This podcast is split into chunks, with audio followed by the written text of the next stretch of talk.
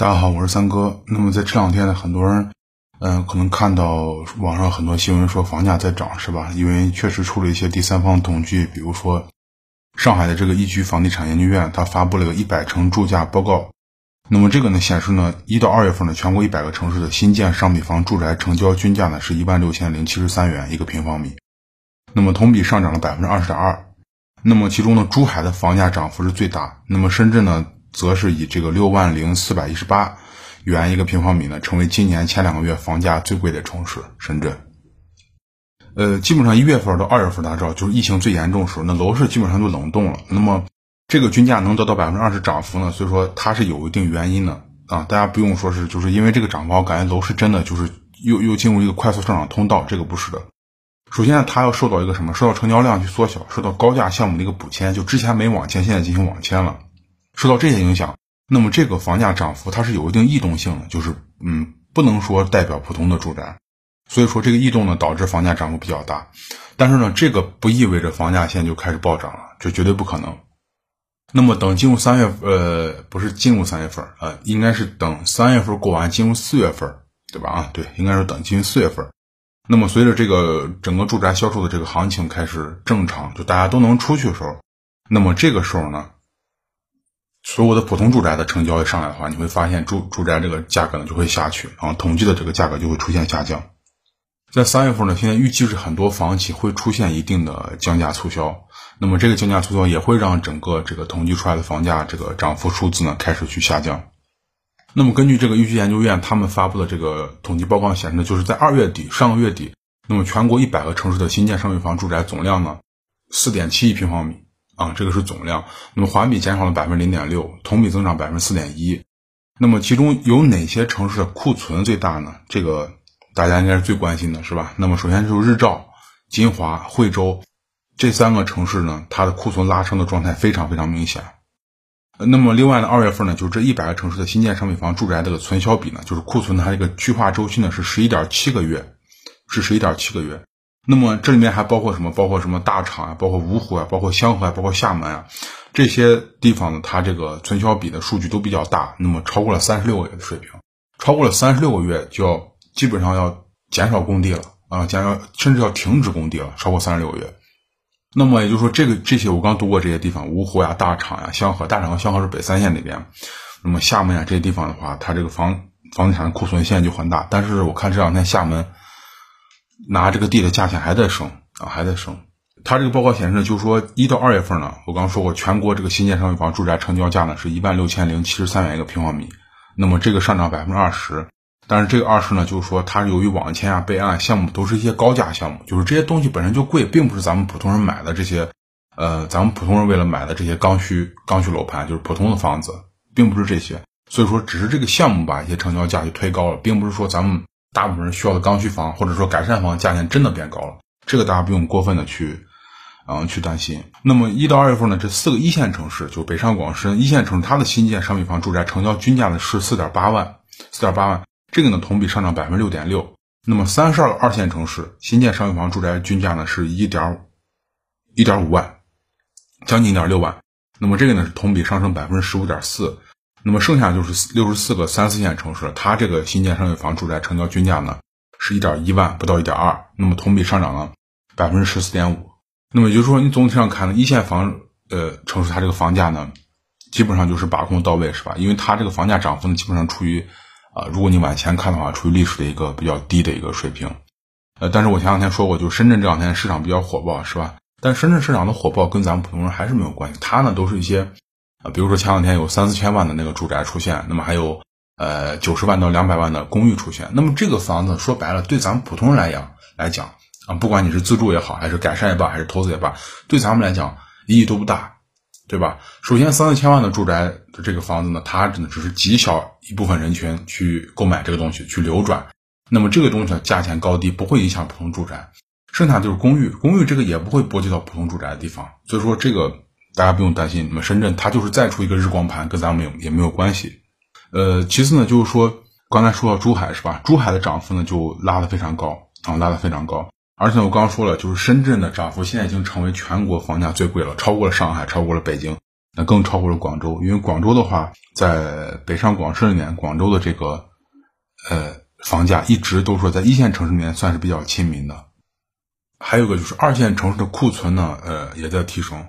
那么根据报告呢，二就一二一二三四线城市这一百个城市里面分成一二三四线，他们这个新建商品房的库存总量分别是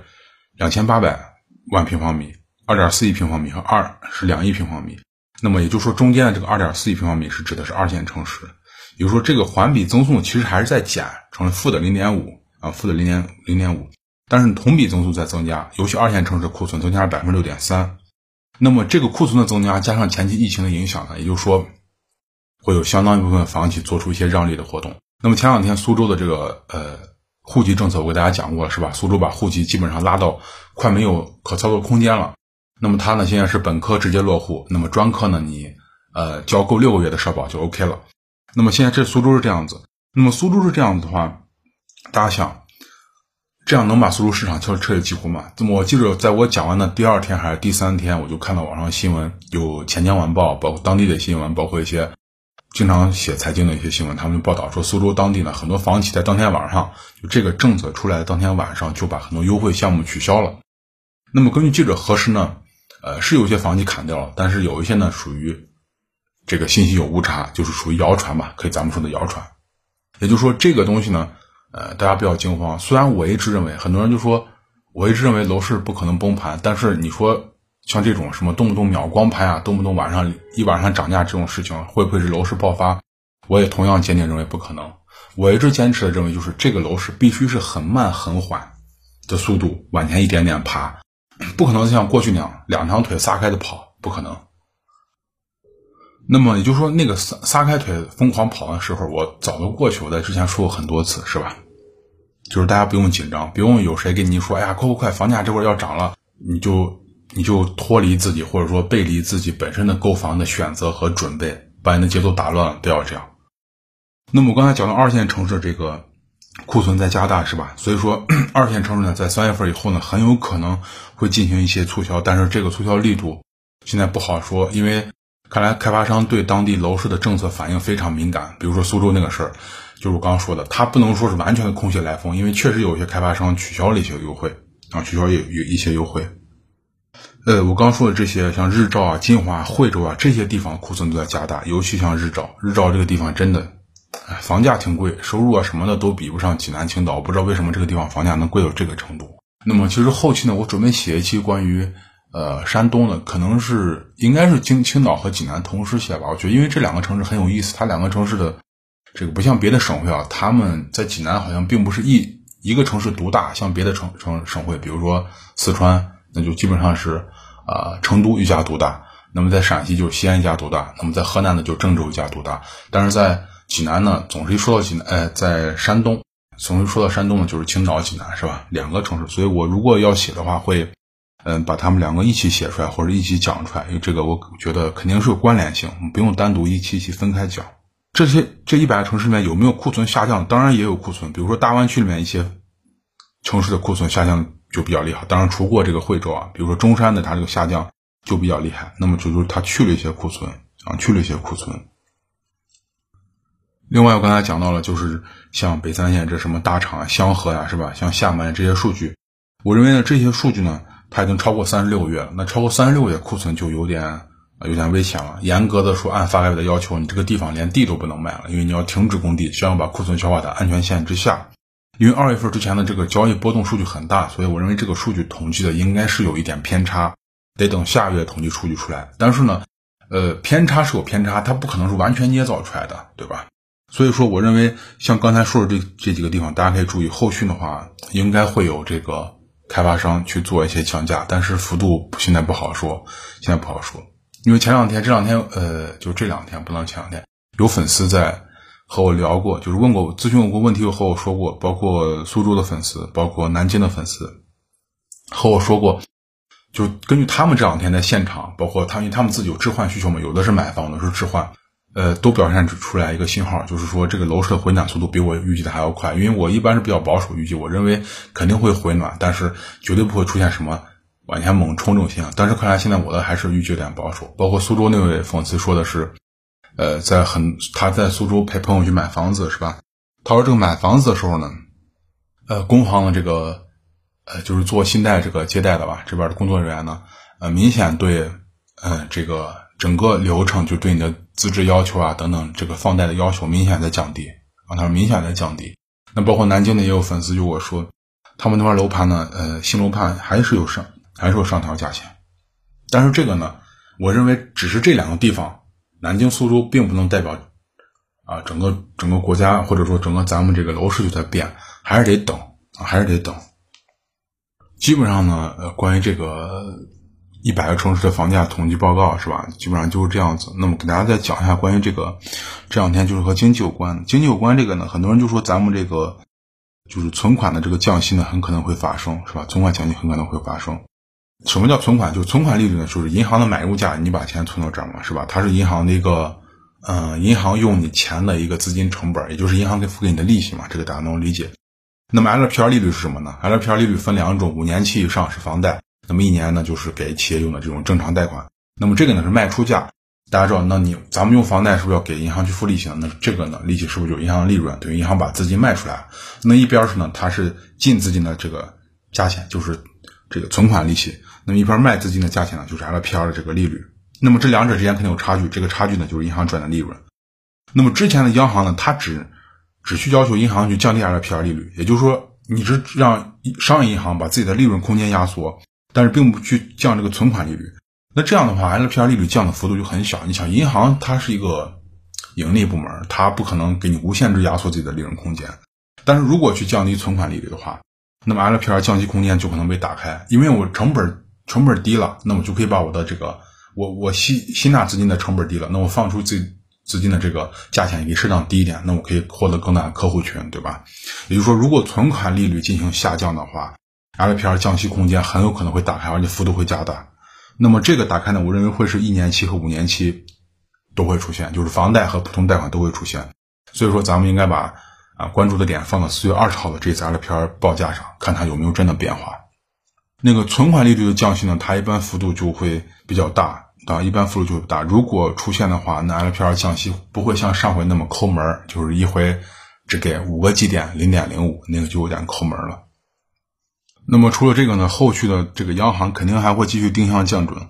啊，通过什么 PSL 啊、MLF 啊、这中期借贷便利啊这些情况，这这些工具，把这个更多的资金去释放出去，这是肯定的，只是一个时间和节奏问题。那么包括咱们的这个地方债是吧？地方债也包括专项债都在加量发行，大家都知道。因为你看，其实咱们和美国一样，美国它前两天 它的股市、它的债市，对吧？企业债股市出现暴跌后，美国一样美联储出来把利息拉到零，让他们出来后出钱大量去买。咱们这一样，咱们通过拉基建的方式，其实和他们这个异曲同工啊，是异两个国家采用的方式不同，但是为达到的目的都一样，为达到的目的都是一样的。那么加上咱们今年这个大基建呢，加大力度呢，这个地方债包括专项债的发行呢，是肯定会降低的，肯定会降，因为大家知道，疫情首先影响了经济，那么经济在下滑。其次呢，去年到今年的这个减税降费一直在执行，那么去年的执行的成绩还不错，今年本身也要继续保持，但是现在又跳出来了疫情，那么这个减税降费只能把力度加大，不能把力度减小，就是继续给实体经济去减压，对吧？那你减压的话，有个这是个好事，但是你对地方财政来说来说，这也不能说这是坏事，但是它有一定的负面效果，也就是说，地方财政的收入会降低，政府的收入会降低。那收入会降低怎么办呢？就现在又不能去加税，是吧？那就是借钱嘛，继续发债，大量的发债。但我之前说过，你发债的话，现在感觉不出来，你迟早会让每一个人去偿还的，这每个人都躲不了。那么包括这两天，大家会看见很多地方已经开始去。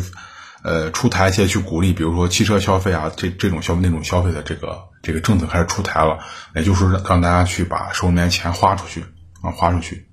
其实汽车啊、手机啊，你这买的这衣服、首饰，出去吃顿饭，这个能花多少钱呢？哎，花不了大的钱，因为你汽车不可能人人都要买，人人都买一百万、两百万的汽车，那不可能。大部分人买的是家用车，手机不能多少钱呢？啊。便宜点一两千，你贵一点五六千、七八千、一万块钱，对吧？你 iPhone 一万块钱就到头了，你这个带动不了多大消费。所以说，在房住不炒这个前提下面，这个房子肯定还是往前推。但是大家注意，这个推不是涨价，就让它肯定是会稳住。稳住以后，至于它能不能涨，那就看地方上包括经济啊、人口啊，关键还是土地方土地的价钱。如果大家注意看前两天的新闻，你会发现，《经济日报》呃发了一篇文章，标标题就是呃楼市要崩盘。这个标题原标题什么忘了，好像是楼市要崩盘。嗯，不要痴心妄想还是什么？大家可以去搜一下啊，就网上搜《经济日报》，这个是咱们的党媒啊，这个人民日报旗下，人民日报旗下，大家可以搜一下，就在三月二十二号之后到今天，就这几天，大家可以搜一下。那么这个文章的内容完完全全就是告诉传播一个消息，就说楼市想要崩盘，想要和美国股市那样往下掉，这是肯定不可能的。也也就是说，他说这个房住不炒，包括稳房价、稳地价、稳预期这个东西呢，是不可能改的。这个呢是最近罕见的官方给楼市做一个正面的回应啊，做一个正面的回应。这个证明什么呢？我就我刚说了，中国的这个老百姓 和美国不一样，对吧？咱们大部分人的财富呢，就说普通人啊，不说一些顶级富豪和这些不说，就普通人，大部分财富是在房子上。那美国人不同，他们大部分财富在金融市场上。也就是说，美国的股市、债市，中国的房市，这两个地方呢，都是双方整个金融系统里面最最最最要命的地方。这个地方是一定不能出问题。这也理解，这也就理解为什么前两天美国股市出现那个问题的时候，美联储能一下把利息拉到零，然后后面不停的去放水，通过各种各样渠道去把这些东西拉起来，就是原因。因为如果这个东西动的话，那等于大家全民大家一块玩完，所有人财富都在缩水。如果咱们的房市动的话，也一样啊，也一样。还有呢，就是说，这个如果是纯刚需的朋友啊，纯刚需朋友你要注意，现在很我在前面讲过两次，很多城市的这个刚需盘都是在减少。呃，关于这点我还没有查，就是是开发商刻意而为之呢，还是说他们认为地方上没有刚需人群了？但是他们的刻意减少导致每一个刚需楼盘都有人去排队，都有去人去摇号。那么反倒是一些改善盘啊，一般性的改善盘没有那么拥挤，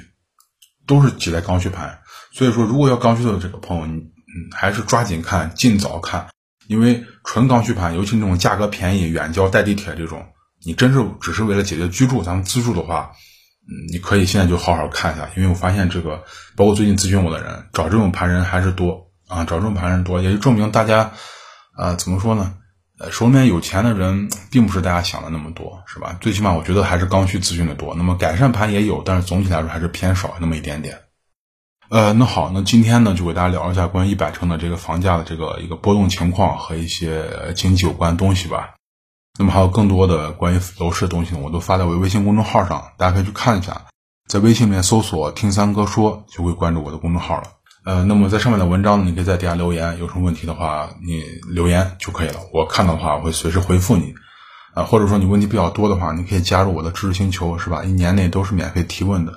呃，那好，那今天呢就先跟大家聊到这儿，咱们下期再见，谢谢大家。